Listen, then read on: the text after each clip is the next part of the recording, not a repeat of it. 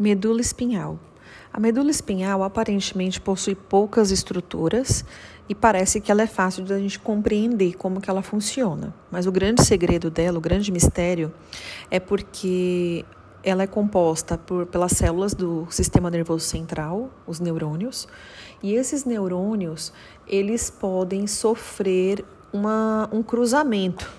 Então, os neurônios, por exemplo, que estão é, do lado direito eles podem cruzar para o lado esquerdo ou não. Então a gente tem que conhecer cada uma das estruturas e o que, que as compõem para a gente entender, principalmente quando a gente vai fazer as correlações é, anatomoclínicas. A medula é como se fosse uma continuação do bulbo. Então, quando chega ali no forame magno, passa a se chamar medula, tá? E ela é uma estrutura cilíndrica. A parte anterior é diferente da parte posterior, então as estruturas que a gente encontra na parte anterior a gente não tem na parte posterior. E o interessante é que no adulto a medula ela acaba por volta da vértebra lombar, a segunda vértebra lombar, porque no desenvolvimento embrionário as vértebras se desenvolvem em uma velocidade e a medula se desenvolve em outra, então ela não consegue acompanhar o desenvolvimento da das vértebras. Então, dentro do canal é, espinhal, a gente encontra a medula até a altura de L2. Abaixo de L2, a gente só tem a cauda equina e o filamento terminal. Clinicamente, essa diferença é, anatômica no, no, tamanho né, do canal medular e a medula é, é um fator positivo porque isso possibilita que abaixo de L2 seja um local que a gente tem menos risco no momento de fazer as punções, tá? Punção para coleta de líquor ou para fazer um procedimento anestésico, porque tem menos risco de lesionar, porque ali embaixo só tem é, os filamentos da cauda equina. Na parte anterior da medula, Bem no centro dela, a gente vai encontrar a fissura mediana anterior, tá? que ela é bem, bem marcada, é um vinco mesmo que tem na medula. E ao lado da, da fissura mediana, vai ter a região que a gente chama de funículo anterior. Do lado do funículo anterior, a gente vai ter o sulco lateral anterior, tá? que é da onde saem os filamentos radiculares que formam a raiz ventral é, dos nervos do sistema nervoso periférico, tá? E esses são é, nervos motores. E do lado, né, desse sulco lateral, a gente vai encontrar a região do funículo lateral. Já na região posterior da medula, a gente vai encontrar não uma fissura, mas um sulco mediano posterior, e ao lado do sulco mediano posterior, a gente vai encontrar o fascículo grácil, tanto do lado direito como do lado esquerdo desse sulco mediano. Na parte acima de T7, a gente vai encontrar um outro sulco chamado sulco intermédio posterior, tá? E aí ele vai ao lado formar o fascículo cuneiforme. Para delimitar o fascículo cuneiforme, a gente tem o sulco lateral posterior, que é por onde saem os filamentos radiculares que formam a raiz dorsal dos nervos.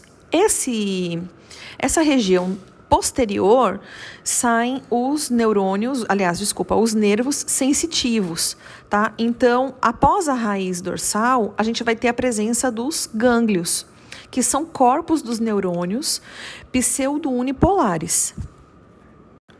Ainda pensando na, na região posterior da, da medula, o que é interessante a gente saber é que abaixo de, da T7, da, da vértebra torácica 7, a gente só vai ter o fascículo grácil.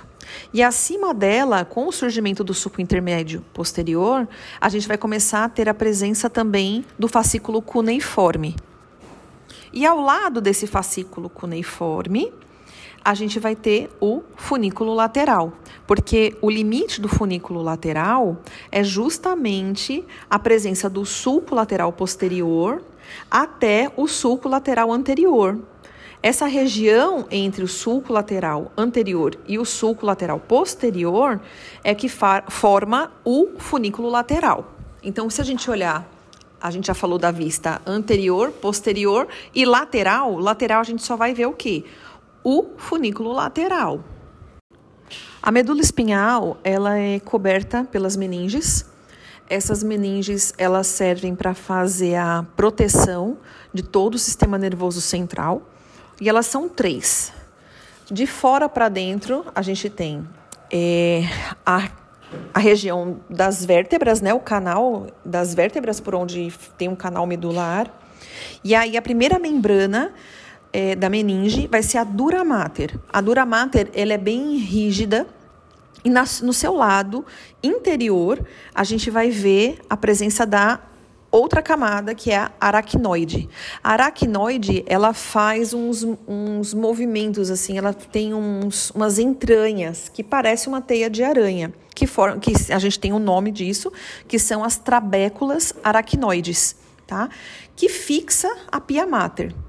E a pia mater é a região, é a meninge que fica em contato mesmo com a medula, tá? Ela é formada por ligamento denticulado, que se adere à dura mater também pelos processos triangulares. Esses processos triangulares a gente visualiza bem lá na região cervical.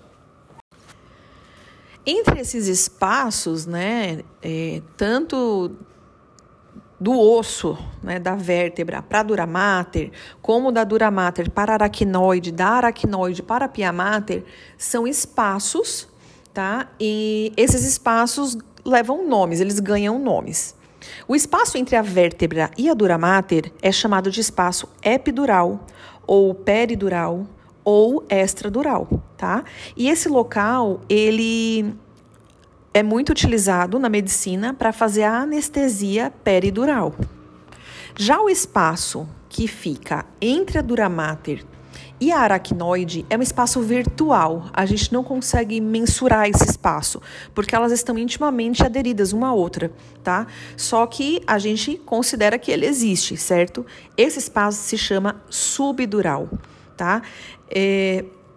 E um outro espaço também que existe é entre a aracnoide e a pia mater, que é o espaço subaracnoide.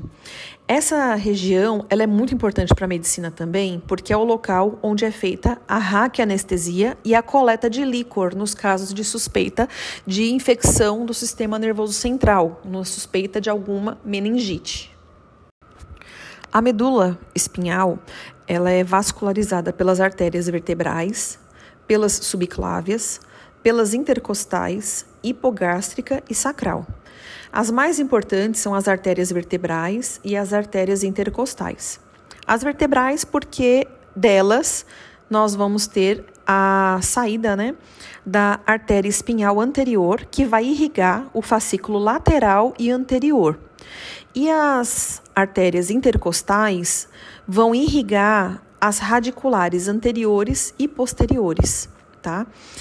E a questão do, da drenagem da medula, ela é feita pelas veias espinhais anteriores e posteriores, que desembocam na veia radicular magna, que desemboca nas vias, nas veias intercostais.